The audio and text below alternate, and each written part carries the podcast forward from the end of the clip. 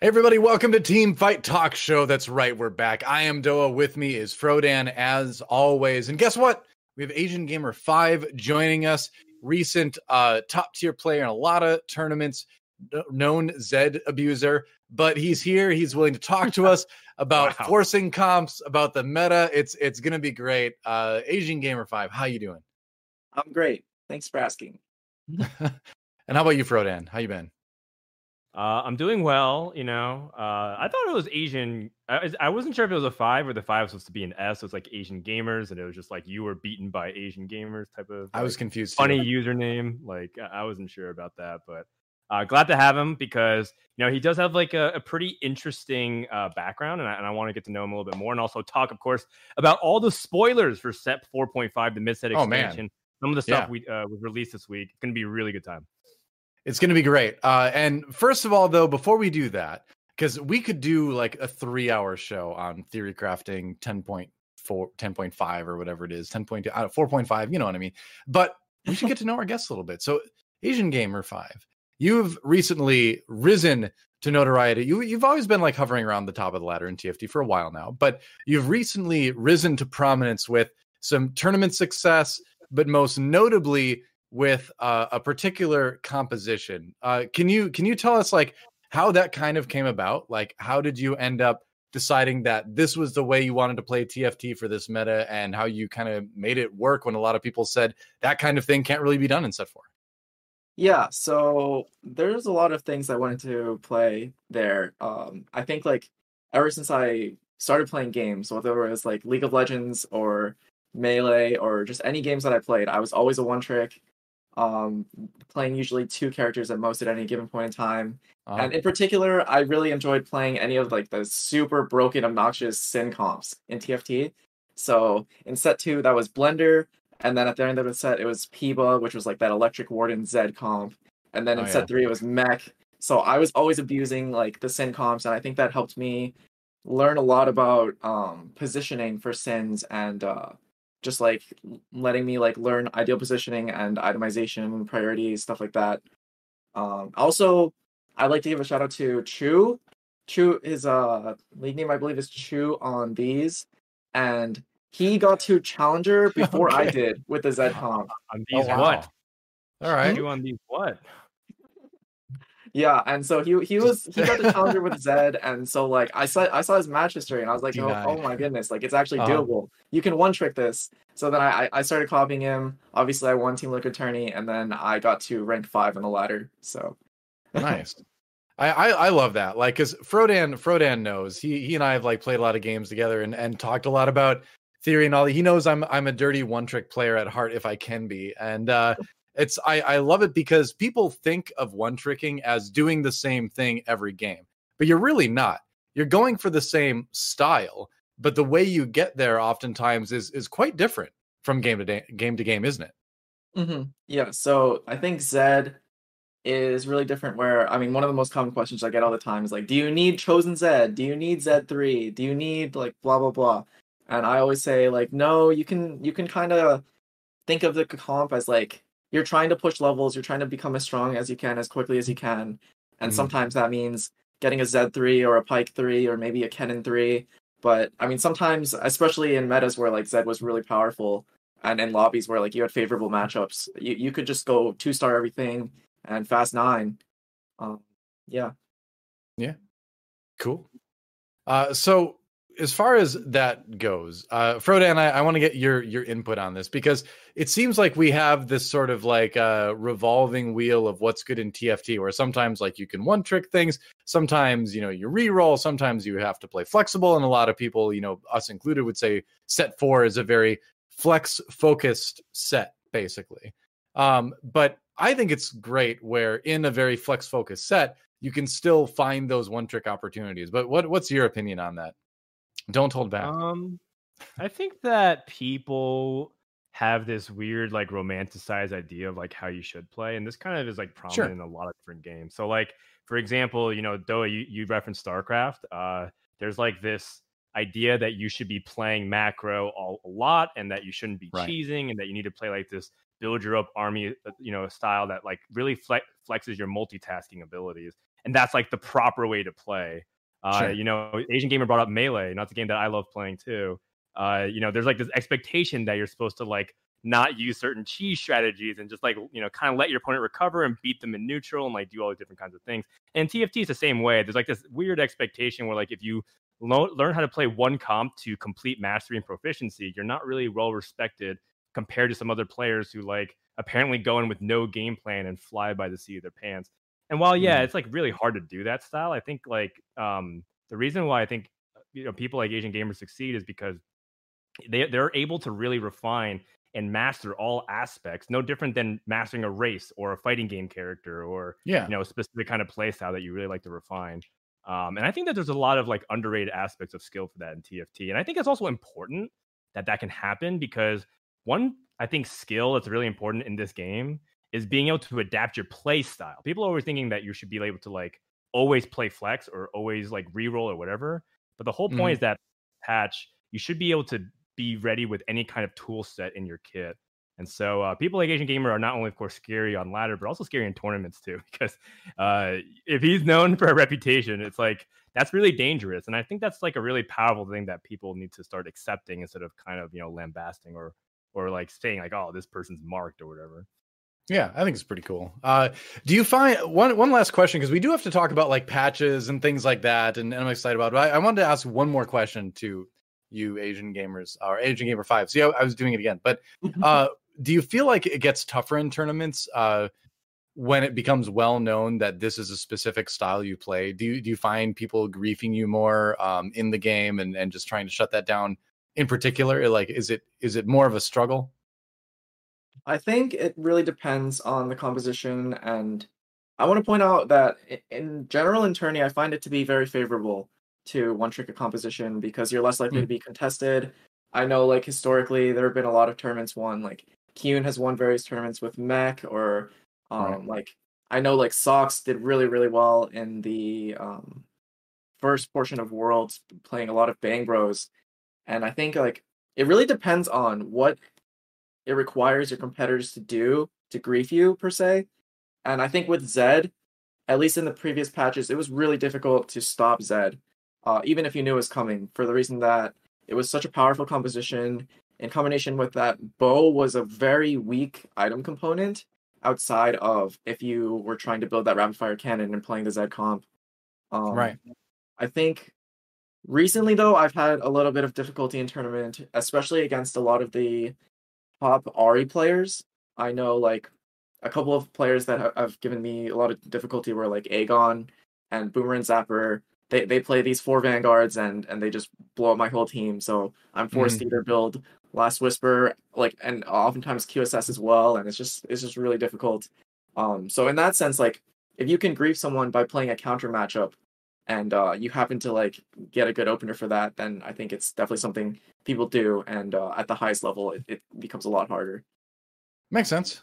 Okay, interesting. I I will I want to ask you what is the next thing you're going what's the next comp you're looking at, but I don't want you to give anything away. So so we're to wait. We're not to talk about that. We're to talk instead about uh about some patch notes. Uh, 10.25 came out what last week was it? I think it was last Wednesday or something like that. Um last Wednesday or Tuesday. Came in with some changes.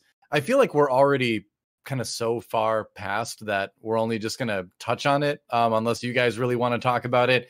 Uh I didn't get a ton of time to play right before this patch. So for me, I'm coming back into it right now and I'm like, oh, this is just the way the game is. And, and I've been, you know, climbing with it. But uh, what do you think as far as the patch goes, Asian Gamer 5, that really kind of stood out? Because Zed, uh, was he nerfed like in 2 4?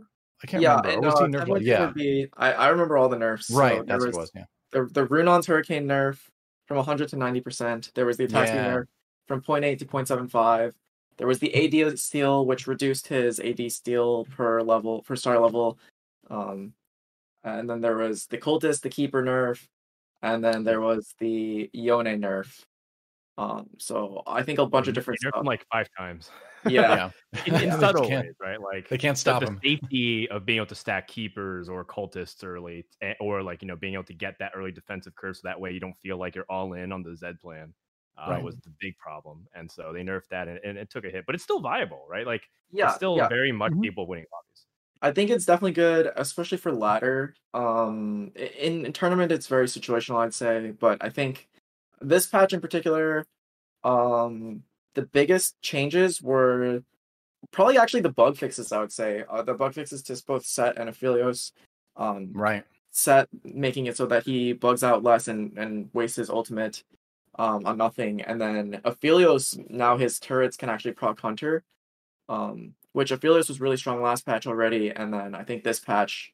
Um, there's a lot of theory crafting. It's still not like solved by any means, but I think like you can oftentimes just get to Aphelios three star um, without even getting to the Aphelios four star, and sometimes just fast nine off that. Um, so those are a couple of things, like brawlers in particular, uh, with all the Elderwood and the brawler buffs and and Last Whisper, like all that stuff is uh pretty difficult for Zed to deal with because it's just a lot of armor. Yeah. Makes mm-hmm. sense. This this is like my kind of patch though. Like Elderwood Mage Vanguard buffed. I'm like, all right, sign me up. I will always play the spellcasting composition. So this is a great patch for me. Um, yeah. let's well, go ahead, Dan. Uh, oh, did you not want to talk about this patch anymore? Do you want to move on? Oh no, I, I, I was gonna I was thinking about moving on. I'm like antsy to get into the 4.5 stuff, but we can keep talking about it if you want to. Uh, well, I mean, like you know, this is the longest patch that's gonna be for the entire set. So yeah, like, true. You know, if you're if you're and a lot of people come in to specifically hear like Asian gamer strats or thoughts um and analysis, but I do think All we right. should like at least cover like what the meta currently looks like, uh, just as a very brief glance. And if we don't want to talk any more beyond that, we can totally just kind of skip past. Hey, I am um, I am a very flexible host. Don't worry. For sure, for sure. So right now, if you're looking to climb, I think the early game core strategies revolve around uh, having really powerful backline because backline killers like Zed and whatnot are like less of a threat. And so hmm. sharpshooters mm. are becoming a lot more popular as an early game carry option. Um, and people, and also because of the way like Elder was adjusted, and because some of these buffs had happened, especially to Maokai, which is already a solid unit, brawlers are kind of back on the menu. So if you're like looking for like early core synergies to think about, uh, I've been personally finding a lot of success playing just best board with like sharps or uh, brawlers, or like you talked about the vanguards and stuff like that. Uh, mm-hmm. Uh, and then as you go along, Fast Nine has kind of taken a real big step back. I think previous patch in 10.24, people were like always thinking about how to get to level nine, just jam whatever legendaries plus Cassiopeia. Uh, now it's like you have to play a little bit more honest, but that's because level eight got like way better just because of the way they've adjusted certain percentages. Even level seven still is okay. So right now there's like, you know, a lot of different points that you can think about rolling. Three, two, four, one, five, one for level six, seven, eight. Um, if you can fast nine though, it's it's too free. If you can fast nine yeah. and get a nice legendary chosen, it's like a top two. So that's like the very brief, like one minute breakdown. And I kind of Asian if game, if you want to talk about anything else, like go ahead. Yeah, I think um, there's a lot of talk about like these these two cost carries that are just like in- incredibly powerful. I think uh, Teemo, Teemo, yeah, Jarvan, Lulu. If you get any of these two cost chosens, you're you're usually going at least fast eight, and then um, especially with like Elderwood buffs, I think like my personal opinion is that Lulu is the number one. If you get a Lulu chosen, you can usually get to fast nine. She's um, ultra good right now. Hot take. Yeah. People always say Teemo's the best. Some people are putting like Vi up there as well because she's pretty solid. But Lulu, okay, all right, I'll, I'll be on the lookout for Lulu. Dude, I, I haven't really DC and HP. It, but... I I agree. I agree. Um, I think Lulu's ultra strong. I had a, I had a game earlier today with the chosen mage uh, Lulu that I was able to ride to a, a very very easy third because I I botched my late game. But hey, you know, it was it was it was a first for a better player probably. For sure. Um, yeah, Dusk is still very viable. I'm not supposed to agree to that so quickly. Come on. Uh, a Warwick Ashe composition because uh, they're still very stable and Divine helps you like fig- like basically have sturdier frontline enough. Yeah. Uh, and then the last thing is that I want to highlight is that like when someone hits Aphelios and you play the Moon Man, that it just it just feels so hard to stop. And like I'm kind of mm. surprised mm. about how flexible uh, Aphelios' itemization is because I think like some Koreans think like Hand of Justice is like the only good uh, required item. You can play anything else, and some other people are talking about you know the old builds like Rageblade QSS. So uh, Aphelios is definitely on the menu. If you find Moonlight, you don't have to reroll Diana or any of these other things. Go for Aphelios and play like the two spirit, the hunter build of it, and it's it's and it's lit. You will get the freest top two if you can get into three star or four star rather. Yeah, I, I think, think okay. uh, so Yuumi Yuumi buffs. Uh, I, I talked to Sun Astronaut a lot, who's like widely considered to be one of the best Aphelios players on the in the server, and um, uh, in combination with the the hunt the hunter bug fix on Aphelios turrets, as well as these Yuumi buffs, and uh, like just it's just like really powerful, and I think like it, it takes advantage of a lot of different things that can give you a lot of attack speed, uh, whether it's the Yuumi or the Warwick. And then, uh, like, I personally think best in slot is something along the lines of QSS being the only necessary item. And then I think the next important items are probably Giant Slayer and like either a Hand of Justice or a Rage Blade or a BT. Um, mm-hmm. Yeah. I will All say, I think the what I've been climbing with has been uh Veigar every single game. Whether it's uh whether it's mages, and I've played a lot of six mage games. Uh, six mage got buffed, and I think it's really good if you can get a uh, stacked Annie and uh, good items on Veigar. You can at least top four. It's probably not a number one comp in a lot, a lot of lobbies, but it's a it's a fun top four.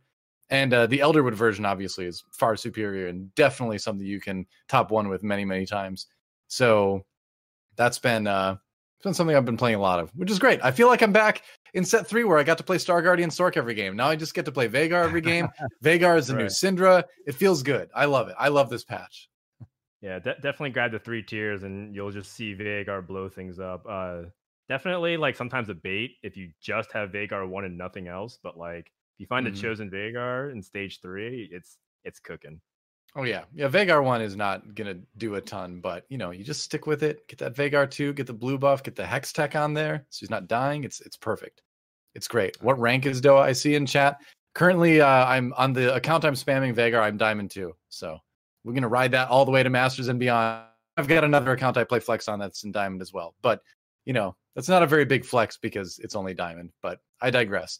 Are you guys ready to talk about set 4.5? Yes. Hell yeah. I mean, all right. Thanks for like stalling a little bit because I know that uh, we want to talk a little bit about the patch, but I'm excited. 4.5. Some of the spores look really cool. Mm-hmm. I mean, that's the thing. Let's let's take a look at some of the stuff has been announced. Some of it has not yet. Some of it has been unconfirmed slash leaked slash maybe intentionally leaked slash maybe it's true, maybe it's not, but it seems true. Uh, here's a tweet from Mort expanding on the champions that are going to be removed. Uh, 20 champions removed actually, which is pretty cool. Um, I I like big shakeups like this. I will say Dusk was one of my favorite comps to play because Riven is just a fun champion to use. Um, and it was fun to do like the uh Vayne Jhin stuff. Uh, but I'm I'm kind of glad that this is being taken out in favor of of uh, some newer stuff. But what what do you think, uh, Asian Gamer Five, when you look at some of the changes? And have you seen the unconfirmed changes too? I feel yes. like it's safer to bring those in because two of the things that are on there have been confirmed now, so it's looking fairly legit from what we can tell. But what what's your opinion on all that? Yeah, so I, I think the leaks are totally legit. I don't see anything that's contrasting with uh, information that we've seen. Um, I'm I think it's really interesting because like we talk about how like sometimes we think Riot wants to trend towards that flexible playstyle that like rewards like skill expression as people say like where you can just take whatever units. It's not the same eight units every time or seven units every time. Mm-hmm. And I think of Dusk as being pretty similar to what we had with uh, Kayle in set three, where um, everyone was like, "Oh, Kayle is like the picture of like the flexible staple where you can just build any like strong team, put together a bunch of good units, and th- this will be right. your carry." Um, so with Riven being gone, um, as well as like Ashe being gone, like a lot of what was powerful for the entirety of uh, set four is going to be just completely shaken up in set 4.5, which I think is uh, probably a good thing because it's getting a little bit stale, but also it's going to be kind of scary because no one's going to know like what's strong and it's going to be exciting for sure. That's always the best part, man. When no one has uh, any idea what they're doing, I love playing those uh, those PVE days. You know. Mm-hmm. Yeah, um, it's it is pretty surprising to see just like how many champions they're taking out. But if you think about it, like I don't think we've necessarily taken taken too much time to appreciate it. But set four has the most champions in the pool out of any set by a big margin. They've got like 58, mm. I think. Uh, and if you combine, if you look at like every set before that, uh, you know, set three had total 52 champions. That's including like the ones they removed when they removed like Kassadin and Lux and put in new champions like the the the Astro champions. Right. Um, And so it was like this is so much change that makes me feel like I'm it's gonna be hard to once again get used to it. But some of the synergies that they're taking out, I think, are good, you know, because Shade is kind of like a, a, cheese mechanic, in my opinion. The the drop aggro feels like so useless, um, only uh-huh. just for a defensive trait. Uh, except for Zed, right? Zed's like the only one that really makes Shade feel good. Uh, you mm-hmm. never really wanted to actually play Shade. Actually, for like half the set, uh, Shade was actually a bad thing for Kayn because it would actually mess him up sometimes. So yeah. you know stuff like that I think was interesting. Um, partially because we also had assassins, so shades and, and assassins kind of did, you know conflicted a little bit. So I'm glad that they're tightening up some of those uh, those traits, and uh, I won't really miss Moonlight either. I think it's a really cool no. idea because it's like druid from uh, Underlords, but I'm thinking yeah. I'm ready to move on from Moonlight rerolls. I me too. Like the the synergies that got removed, in my opinion, are definitely the the less exciting ones. I mean, Dusk. It was fun to play the comps that revolved around Dusk, but the trait itself just basically changed numbers behind the scenes, and like that's one thing I've never been a big fan of. Is I, I want every trait to have some sort of visual representation on the board, and I know that's not always the case. And obviously, we still have a bunch of traits still in the game after this that don't really have a big, uh, you know, visual representation. But things like you know, things like Dazzler, Hunter. Sure, Hunter, you can see the extra attack, but Dazzler, there's not really anything visual that I could even tell you, you know, that that happens right, when Dazzler goes off, right? And it just, you know, it reduces AD, which is not the most exciting thing in the world. So I think it's a combination of of traits that were a bit problem causing in terms of balance, and traits that just weren't that interesting that they're getting rid of. And and I think overall, I'm pretty psyched with uh, them going out. But let's uh, take a quick look at some of the new stuff that's coming in. They've announced two traits officially, which are Slayer and Executioner, which is kind of funny because I feel like they're kind of synonymous almost, where it's like Slayer and Executioner. You're both like offing people in very uh, dramatic, aggressive ways. But Zed, of course, is now not Shade anymore. He's going to be a Slayer. Slayers deal more damage to low health champions and gain life steal. Um, on the Executioner side, I'll throw that into they uh, crit low health men uh, um, enemies as well. So it's interesting that we have two traits that revolve around low health enemies. Uh, what do you think about that, Asian Gamer Five? Um, yeah, so I mean, it's gonna come down to always it's like a numbers game with TFT where we don't know mm-hmm. like what a lot of these champions' abilities are even gonna be. Yeah. Um, oftentimes, like units have certain synergies with their own synergies, if that makes sense. And uh, so if if they're I'm sure there's going to be a few things that are going to be overtuned and a few things that are being undertuned in the new set. But I mean, I think this synergy looks pretty exciting. Um, it, it does seem like one of the more interesting synergies that I've seen. So um, I'm I'm hoping that this is going to be the comp that I get to play, so I get to keep playing Zed. certainly yeah. possible. Yeah. I mean, think it, about it Predators from uh, set three, right? Or set two, I guess.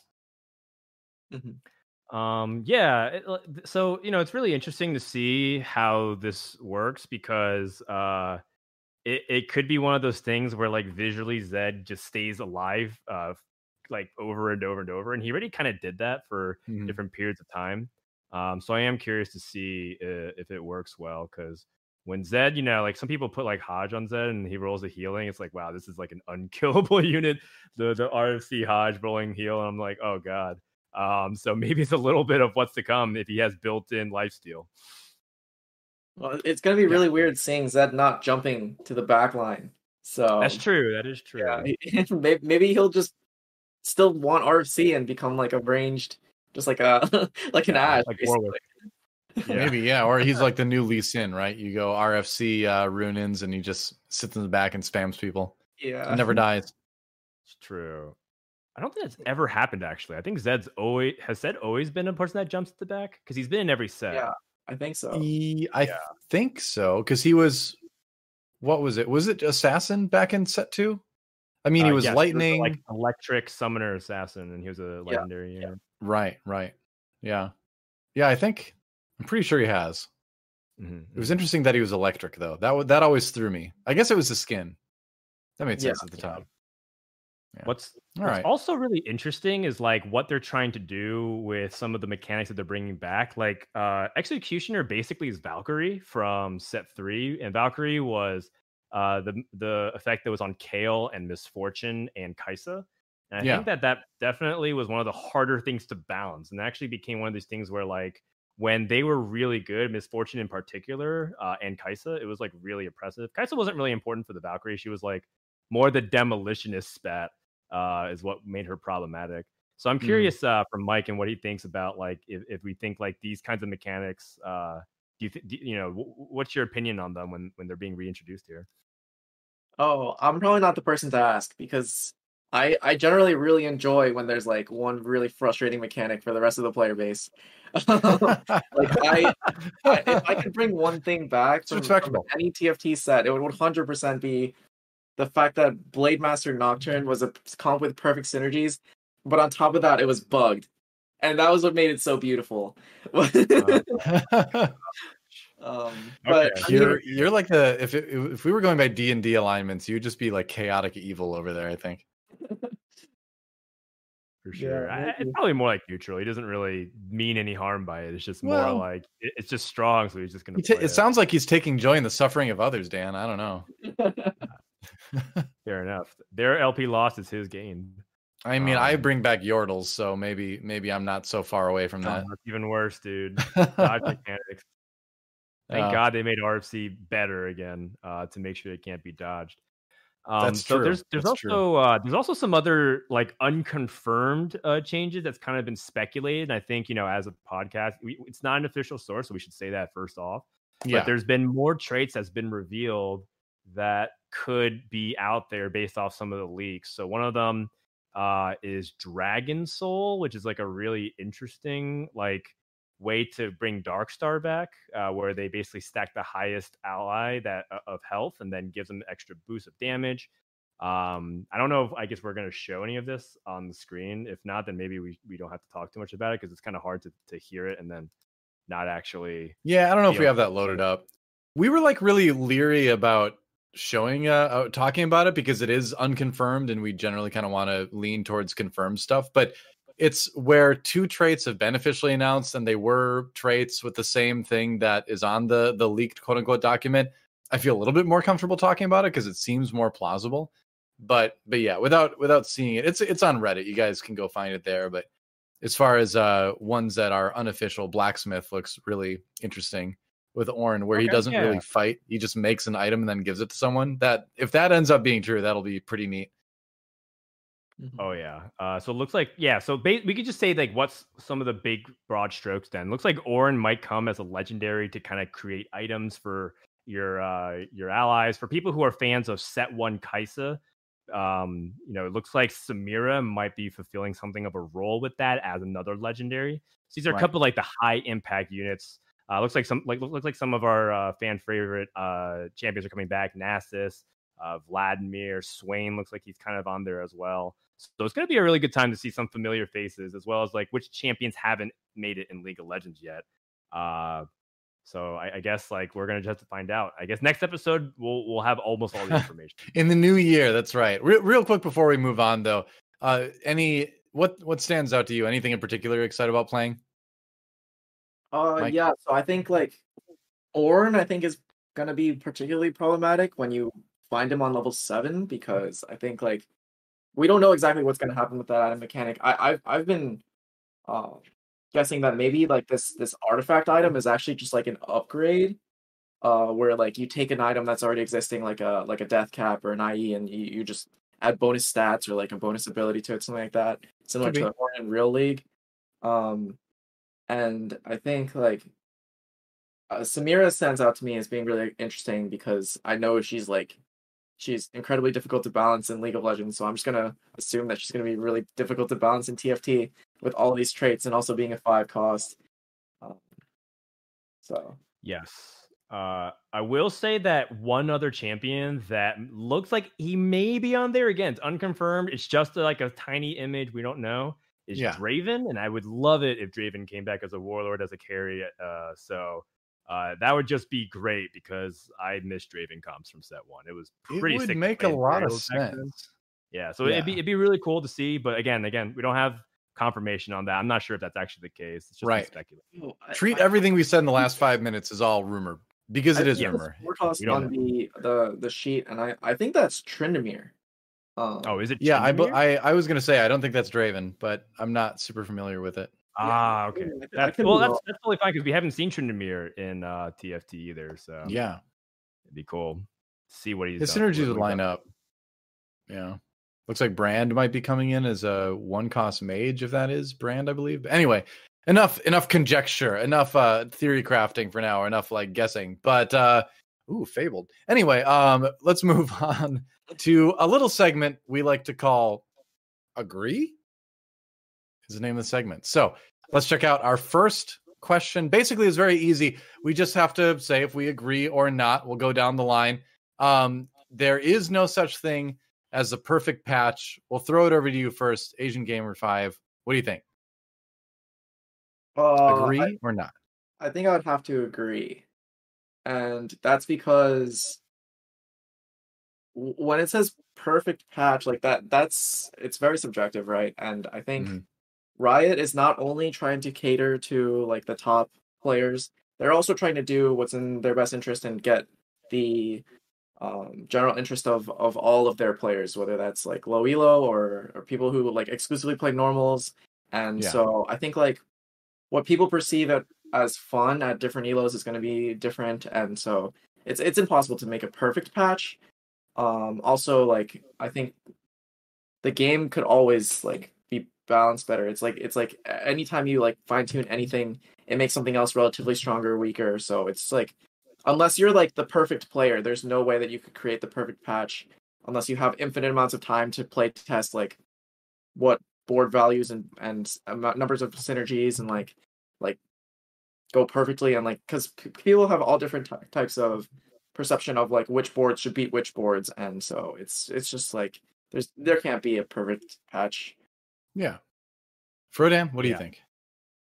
Um, yeah, that that's a hard agree for me. I, I think that you know Asian uh, Asian Gamer already kind of laid it out, right? Like, there's just too many people who have different interests and what they want out of TFT. There's so many people who actually just want to play it after they're done, you know, throwing away their LP on Summoner's Rift. They're like, ah, I just want to like relax and hang out. and, lose like, more LP. yeah, they don't they don't care about like Yeah. what stage is supposed to roll down. They just want to play their favorite champs, their favorite comps, and like kind of live the team fight that they wish they actually saw on Summoner's Rift instead of like the uncorded mess that is solo queue sometimes. Um, and then you have people who are hyper competitive who say like, oh, you know, this exact cycle is problematic. Only one comp, or it's rock paper scissors, or you know, it's not. It's just too random. Everything's too balanced. There's no consistency anymore. You know, and uh, you know, all, all this all this kind of uh, discussion goes on. So I, I feel like uh, the TFT game designers have done a really good job, all things considering. Maybe a couple patches like War Week or like the J4 patch from Set Three. Obviously, that's an exception. Never that Mm. again. But uh, you know, I think overall they've done a great job because I don't think there's anything as such a perfect patch. Yeah, I'm going to agree as well. I I will uh, throw in the the 3-0 for agree because uh, I I think a big part for me is that like everybody has a different idea of what the best version of TFT is. You know, whether it's flexible, being able to force comps, not being able to re-roll, being able to re-roll, being able to hyper roll. Like everybody has different personal preferences that despite what they may say, don't actually reflect on proper game design or balance. It is just personal preference. And so, for that reason, just like the image we have on the screen says, uh, there's never going to be a perfect patch because it's just not going to be perfect for everybody. You know, everyone's going to complain about, like, you know, somebody is going to complain about not being able to play in the style they choose, you know. So, Yeah, on that note, I think I agree. There's no such thing as a perfect patch. And on that, in that sense, there doesn't need to be. So, don't worry about it. Second question. The fast nine legendaries being the best comp is healthy for the meta. Asian Gamer, agree? um i'm gonna say being the best it's probably correct uh just because i think like generally comps that are harder to assemble should be rewarded for just being like more difficult to achieve um and so like we talked about like three stars versus legendaries and i think um it it- it's really dependent like i think um for for a long time we had the meta where someone would just have to like high roll and pray that when they're donkey rolling at seven or eight that they would get that three star four cost. And i think like that is a lot more luck based and less reproducible than this fast nine where if you're just playing a stronger board than everyone early game and mid game that you're able to transition that um that skill, I guess, um, into a really powerful board that is going to be incredibly difficult to beat. Um, I do think it's uh, created a an issue with Giant Slayer as an item in particular, where like a lot of these legendaries are over the Giant Slayer threshold, and so like if you're not building Giant Slayer, you're you're just gonna get completely stomped by them. And sometimes you can have a board that's significantly cheaper if you have like a Giant Slayer or two, and be able to win against legendaries. Where it's like, I don't mm-hmm. think the mm-hmm. meta should be so centered around that one item, but I think like legendaries and generally like I remember in Dota Auto Chess, they had your board value always on the right side of the screen underneath your your HP, and I thought that was really cool hmm. because it's like, oh, my board is worth forty dollars, but it's beating the seventy dollar board. Like that can't be balanced, right? Um, yeah. yeah. Well, what do you think, Frodan? Um, yeah, I, I, think that like as a general rule of thumb, it's important to reward people for progressing through the game. And like part of the problem that sometimes exists is that we and, and actually for the most part of this set, legendaries were bad, and we kind of saw like a uh, meta where they weren't that impactful. So all you were supposed to do was three star your four cost carry, whether it was Riven or Jhin or you know Talon or Ghana, right. etc.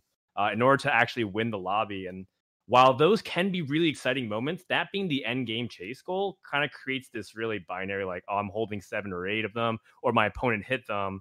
Um, and it just kind of creates this blowout, uh, like you know, and there's not really actual incremental advantages to be gained. The fact that legendaries right now are good is actually really important because you're supposed to recognize what they're situationally good for. The problem is when legendaries are just ubiquitously good and you can just kind of slap in any of them and it doesn't really matter. Uh, on top of the fact that uh, Asian Gamer pointed out something earlier, which is if you spike a really important legendary at seven, like a Yone one or even a Kayn one, sometimes that's enough to like just kind of completely shift momentum into your favor, and then you uh, high roll the lobby, which is okay every now and then. You just don't want to happen too often. So I'm like a cautious agree here. I think like yes, but like this is a really dangerous thing to always accept universally, um, because there is a lot of risk and reward associated with Fast Nine, which is proper, right? It's not just about board value; it's about the whatever 80 goal that's required to get to nine now. Um, that's also part of the investment. So I think it's a worthwhile payoff. All right. I'm I'm pretty torn on this one. This one's tough uh, because the question specifically says is healthy for the meta, and like I I don't know if I would go so far as to say it's healthy for the meta. I don't think it's necessarily bad for the meta, but I don't necessarily think it's like beneficial either. So I don't know. I'm just I'm actually not going to agree with this. Uh, not because I have a problem with the legendaries comp being strong, but just because I, I don't feel like it makes the game, you know, better per se. Because like, like, Dan was saying, I, I think you can get in a situation where one cost legendaries can be like too good, you know? And I think the sweet spot is where they're impactful and and really you should be able to, I think, take legendaries that don't necessarily have synergies with your board and put them in and use them in different ways where they're still going to be good even if you don't share traits. I think that's good. But um I, I do think it's really hard to like ride that threshold, right? Where they're good enough to do things like that, throw one or two in late game to kind of augment your board. Um, and then maybe you go for a legendary comp, and if you hit two stars on a bunch of them, then they're they're good. But um, I don't know if it's necessarily healthy per se. So I'm gonna I'm gonna say disagree or at least not agree, but a very soft disagree. I'm like right on the other side of I think where where Dan is on this one. Let's move on to our third one for the day. Mortdog carousels all defensive items or all spatulas, all that kind of stuff are good for the game. Agree, Asian gamer?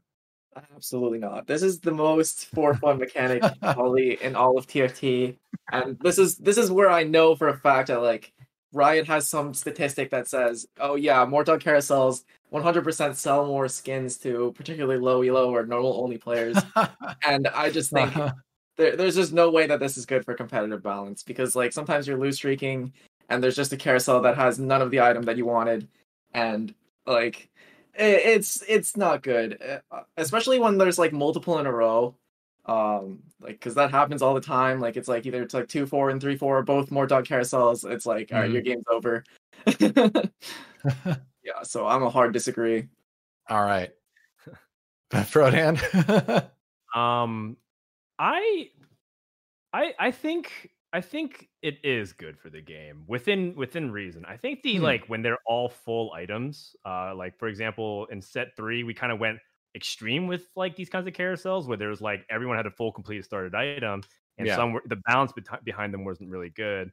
Um, but assuming we're in a place where item balance is where it is kind of now, set four I think has been the best itemization ever been in the game, which is a really good thing because itemization is so important for the depth of TFT.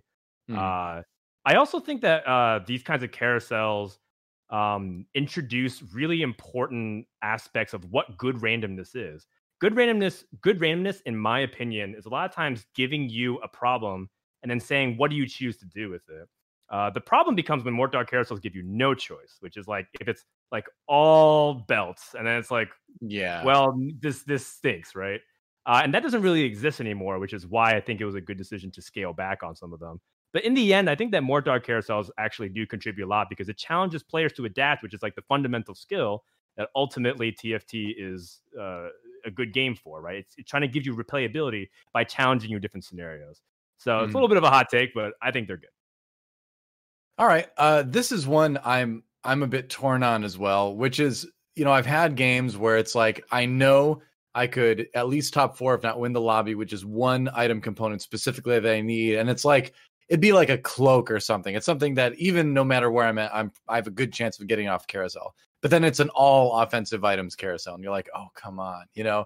So we've all had those very frustrating moments, but I feel like we've reached sort of a state in TFT now where it doesn't happen enough to irritate me. Like I know the irritation with that type of scenario has happened way less this set than last set for a number of reasons. But one of the big ones is one I think Dan touched on when he said that the the item balance is, is pretty good right now.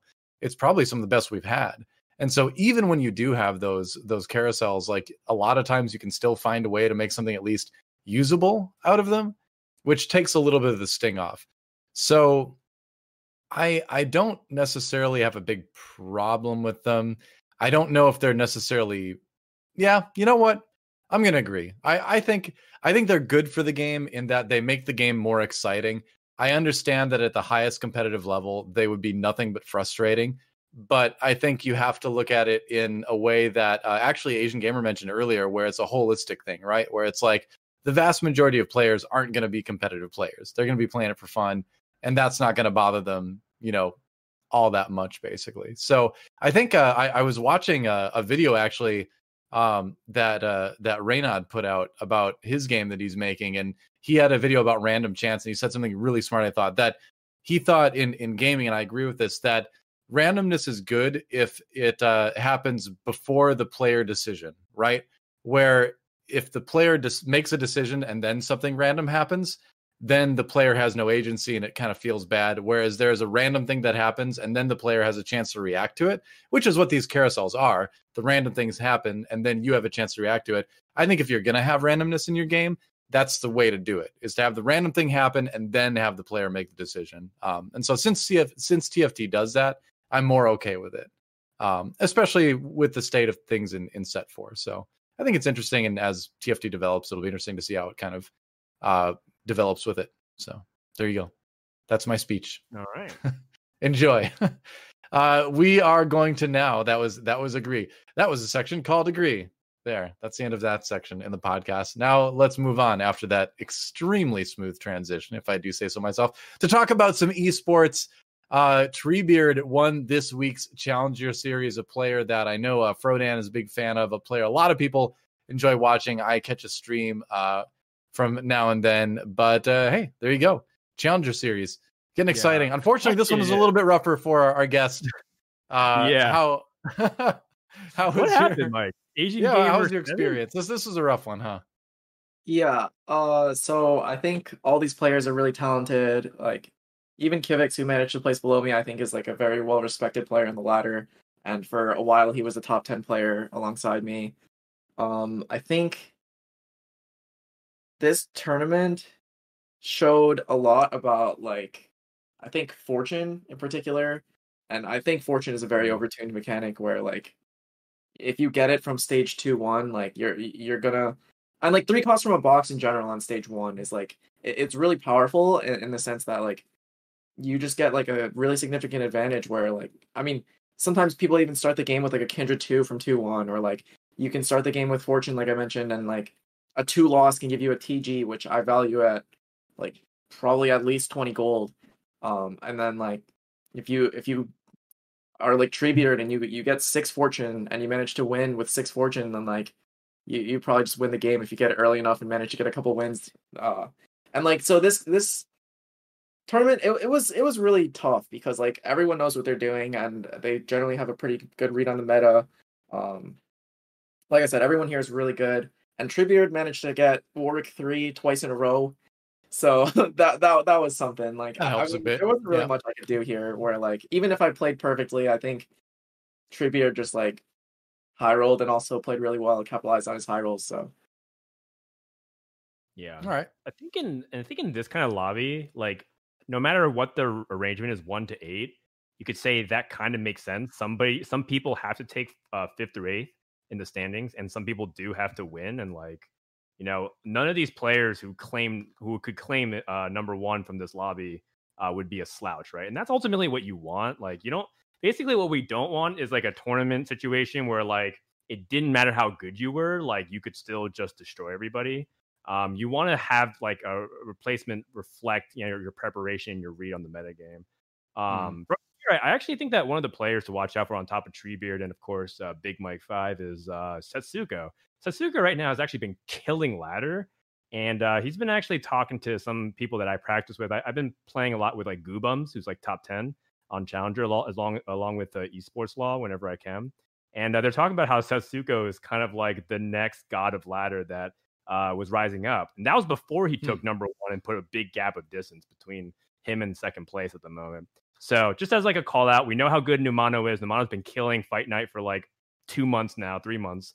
Uh, Setsuko might be a player that to watch out for in the coming weeks or months as a player that might be like the the ladder god to focus on. All right. Cool. It's uh it is I am glad we're getting more like regular weekly competition in uh in set 4 now. It's like there's always a little bit to watch if you're like jonesing for some TFT. So that has been nice lately. Uh as you can see, uh, qualifier points right now.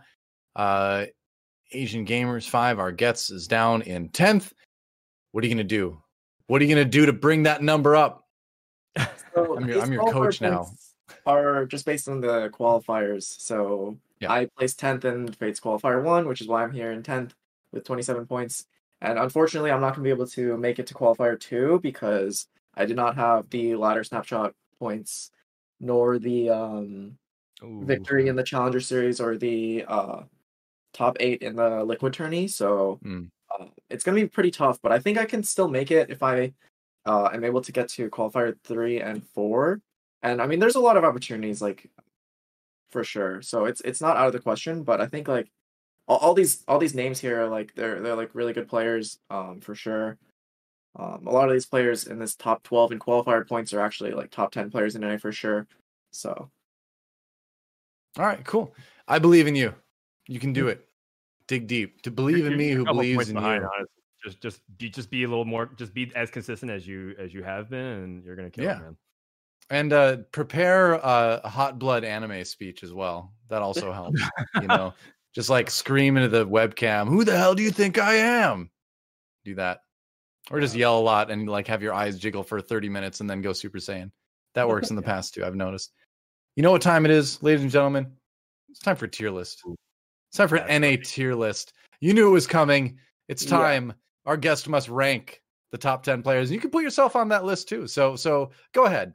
Start at any Yeah. number you want. So, um, it's really hard to do this list because it takes into account a lot of things like legacy and also recency and just like uh, it, it's going to be subjective because it's a lot of like what do you value as skill, Mhm. and um, so a lot of my list is based on tournament as well as like who I'm the most afraid of on ladder and just who I think is like some of like the most intelligent players in the TFT community.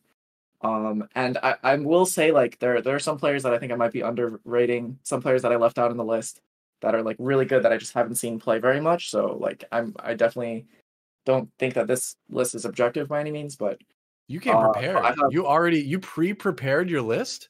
Yes, I did. That's that's got to be a Oh, first. Is that a first, Frodan? I don't think we've had anyone do that before. No. Uh, Yeah. wow, yes. I appreciate mean, the thought that went leave it to the to the one trick Zed player to come in prepared, knowing exactly what he wants to do as his plan. yeah. Okay. So Everyone else is like, I don't know. I'll just make it up on the spot. so my list goes Respect. Kiyoon, Spencer, Mismatch Socks, GV8, Aegon, Robin, Soju, Treebeard, Non-Tom, and Solus. I could just I could feel our producer just like I could feel his brain exploding Yeah, behind the I can, scenes he tries to it write all this down. Okay, so I'll go, I'll slower. So like, let's, let's Go a little a little bit slower. Yeah, Let's yeah, go yeah. top top So three three first is, uh, and why. Okay, so Kiyoon, then who's who's second? So- Kiyoon, Spencer, and Socks. Yeah. Okay, and why why those top three?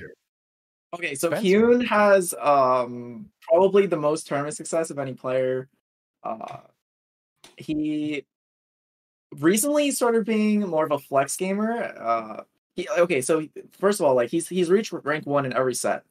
Um and also he he has good tournament success and um he's just like proven to be one of those players where like I I really respect uh, like all these like guys in the top 5 because they can take any comp, like even if they've only seen it played like once or twice, and they can play it at a, a top level.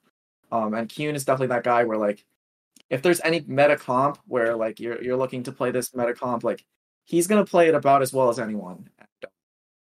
Spencer, I think like pe- people are gonna pe- people are gonna say that like I'm overrating them, but like he he's 17.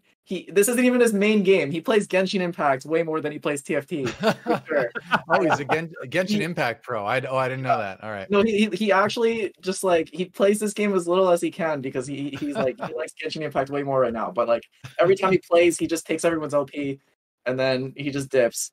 And he, he's another guy where like even when I was like at my heyday with Zed, like I was still asking him for like his opinion on certain things because I think like even without having the amount of experience that I have on the comp, like he definitely knows some things that I just would never even like think about. Um and then Socks is really impressive to me because I mean, aside from being the highest LP, I believe like the number was like 1993 LP, something like that, almost Mm. 2K. Um, he he also plays a lot of his games on mobile at work and like has a full time job, so he, he he's definitely like uh, one one of the highest IQ members of the entire community. All right. Yeah, what what Four- is with like young 17 year olds who are just like prodigious at the game, but also like TFT is just their side chick? It was like they're like Spencer's like that, Ine was like that. I mean, you have DQA who's also kind of a young gun too, doing the same thing. It was really funny. But I mean, DQA is like taking the He's actually not as young as people think he is. I'm pretty sure he's like 21, which is like young, but it's not like the like the high schooler level. Yeah, Yeah. he's real old. fair enough. Yep. Fair enough. Yep. Who's your number four? Who's Young Oh, go yeah. ahead. Like, I mean, we have like a lot of really young blood in the scene. And it's really exciting to see them challenge uh, the boomers, like like uh, you know so, some of us who are in our mid twenties or even thirty now. yeah, even thirty. Man, who's your number four anyway? Doing is seventeen. Okay. Oh yeah. What? So He four, is- four Video through gamers meaning us. uh, four through six are um Grand Vice Eight, Aegon, and uh Robin Songs. All right. And uh, yeah, I mean, I, I think GV8 is really impressive for a lot of the same reasons as Sox. He's like one of those guys that just like he, he he will like define the meta, especially in terms of flex gameplay usually, and he'll just play whatever he thinks gives him the best chance to win always, and it is usually like oftentimes we'll see him with like two accounts in like the top 30 or top top 10 even sometimes like when he's really popping off and he's just really really talented player Aegon, obviously, I want to put him higher on the list because I feel like he, he he's someone who should be in contention for number one for sure. But I, I can't put him higher just because Aegon on ladder is such a joke in comparison to Aegon on tourney. Like, All right. How many more dog tournaments does he have to win to please you? I mean, like Yeah. he's like he's in the top five. He he he made it to the top five. He's he's he's a really great player, no doubt. All but right. I, I like I'm just saying I want to put him higher, but I can't because his his ladder play is kind of depressing sometimes. he should he should just be happy he made top five and leave it at that. All right. Yeah. Who's your who's your seven, eight, and nine? Or wait, have, Oh, you haven't oh. talked about Robin songs yet. And then yeah, Robin. So Robin was uh someone I've known back in uh the mech days when like uh he was a top or he he peaked at rank one with mech and I think like I actually met him when I was in a solo queue game and it was me, him, and Zeno all in the same lobby and uh we were all playing mech and me and him top two'd and then Zeno somehow went bottom four. And then so I, I added Robin after the game and like he, he taught me how to use TFT Hub, which is like a scouting tool and uh, I climbed like 700 LP in like a day after just like having like a brief conversation with him. Just like super Hmm. smart player, super dedicated to the game. Uh, definitely one of the best players in North America.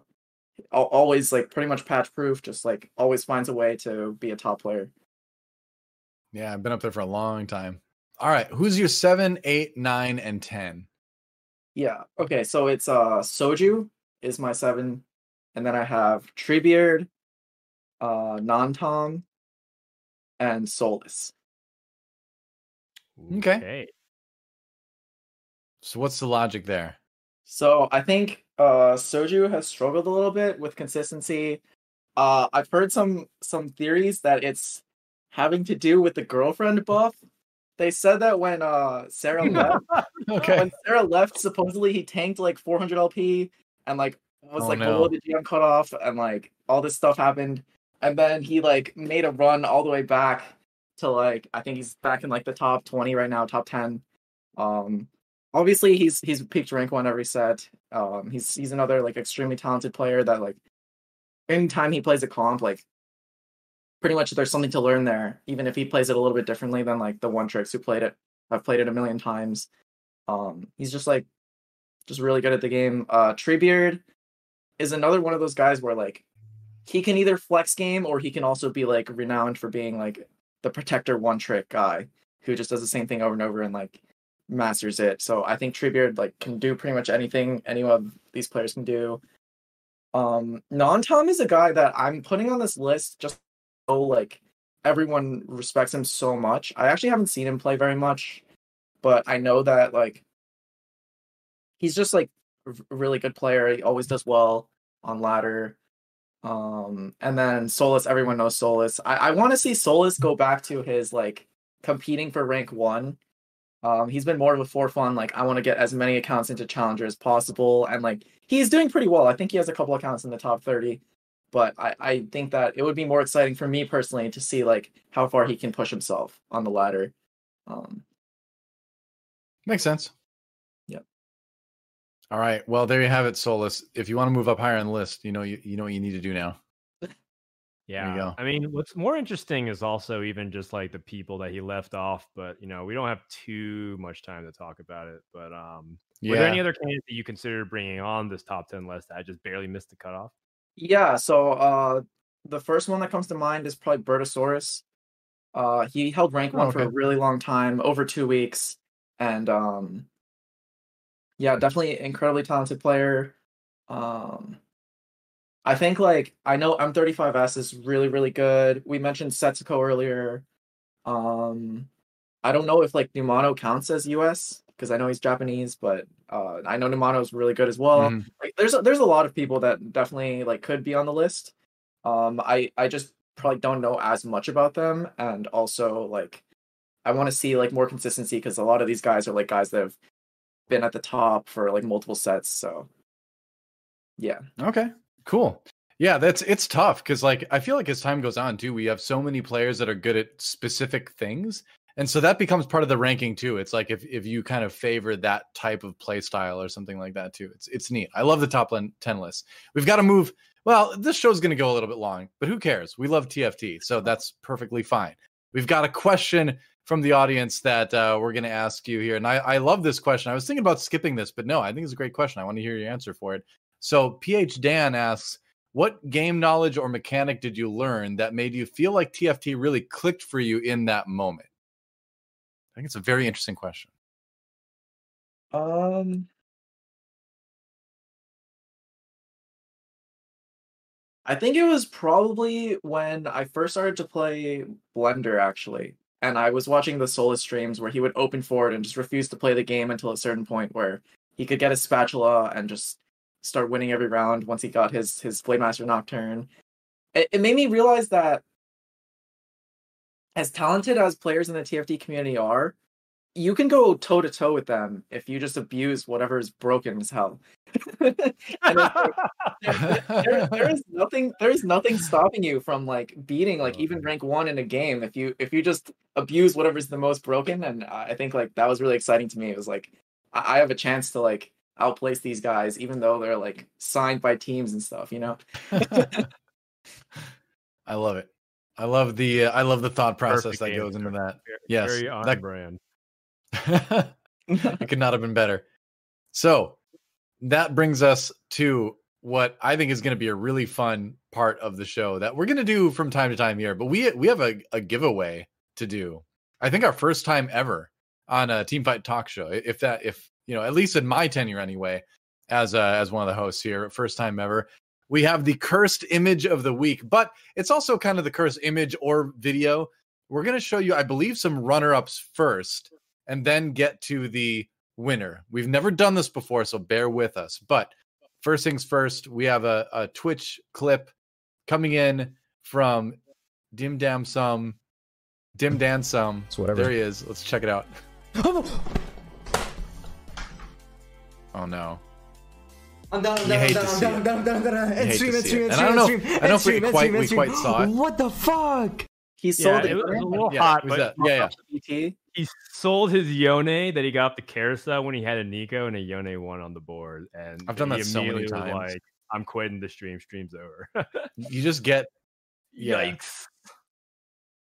All right. So anyway, that happens to everybody. It's sad to see, but it's even worse in that situation. We've got a Yone. Anyway, let's move on to our next particular one, and it's going to be nice. Oh, I've actually seen this. Um, yeah. So he was saying like he thought that like double Kalista synergized really well because they stack the spears together really quickly, and clearly it doesn't actually synergize really well.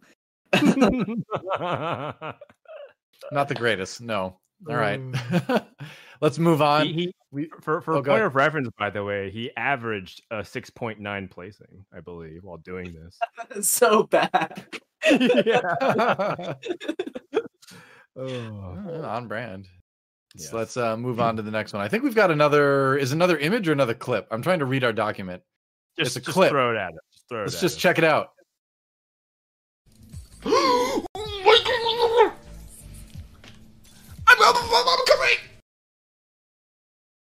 Whoa. Wait.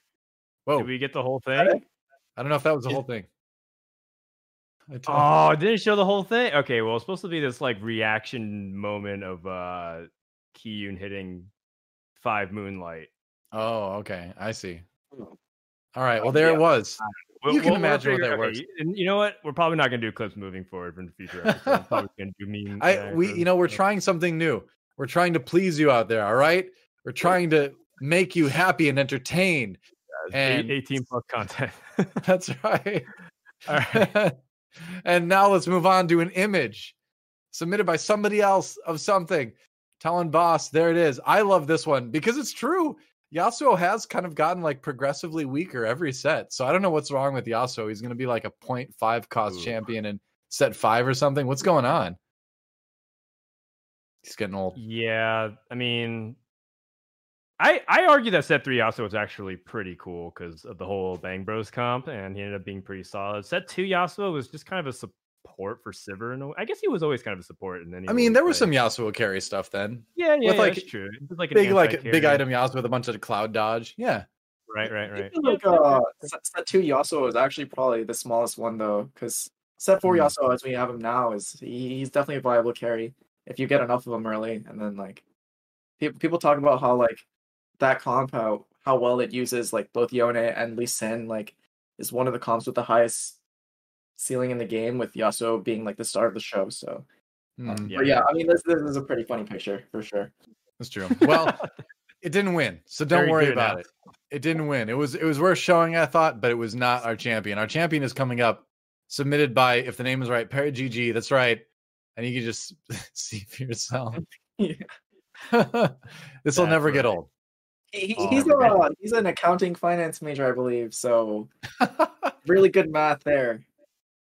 yeah, that's kind of frightening to think about. But I mean, I don't think he's going to tell clients this when he's Oh. hiring them. I was actually in this lobby, and When they're hiring. someone immediately after the turn or yeah after the the game was over, DM'd me and was like, "Did Kiyoon win trade for Soju?" Because he he had the Oh. Ashe two when he was fighting Soju. Um, but Yeah. no, he's just he's just Kiyoon. it was because we were so confused because like Crone and, and Keen and I were like trying to figure it out because like when you're casting it, you're always like, okay, you're it's better to just try to figure out what the pro is thinking because the pro is smarter than you. They're not just you can't be like, well, that's dumb. You should just make the Ashe. You so we were like, what what like five brain idea does he have behind not making the Ashe? Why is he saving it? So mysterious. And then like you see the clip later, he's just like, you just had no idea. I'm like, well, sometimes sometimes it just is like that. All right. Well, Yeah. congratulations. Congrats, Para Para, GG. GG.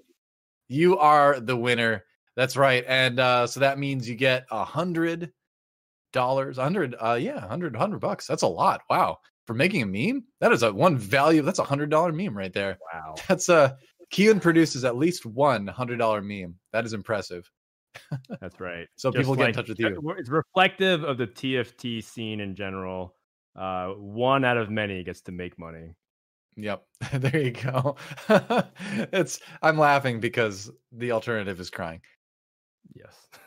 That's our show. Thanks for watching. No, uh we've we're gonna have to go. It's been a ton of fun.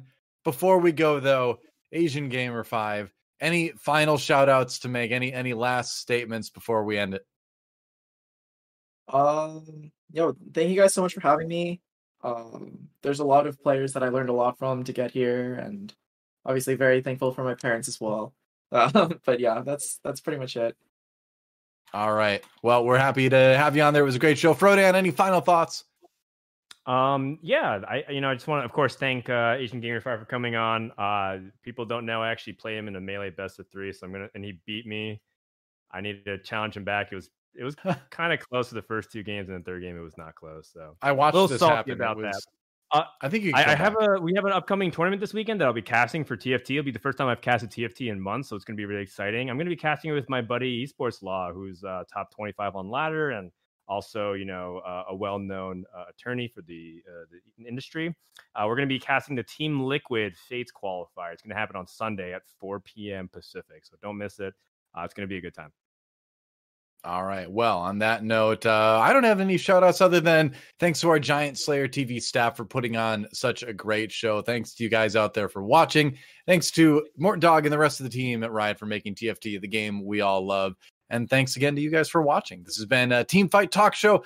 We'll see you. Actually, this is our last show of the year, our last show of 2020. So, uh, hey, Happy New Year, everybody. We will see you in 2021, providing that a meteor doesn't hit the earth or one of the old gods awakens or you know any number of things could really happen at this point but ideally we'll see you in january thanks for watching happy holidays merry christmas all that stuff and we will see you next time Thanks, guys.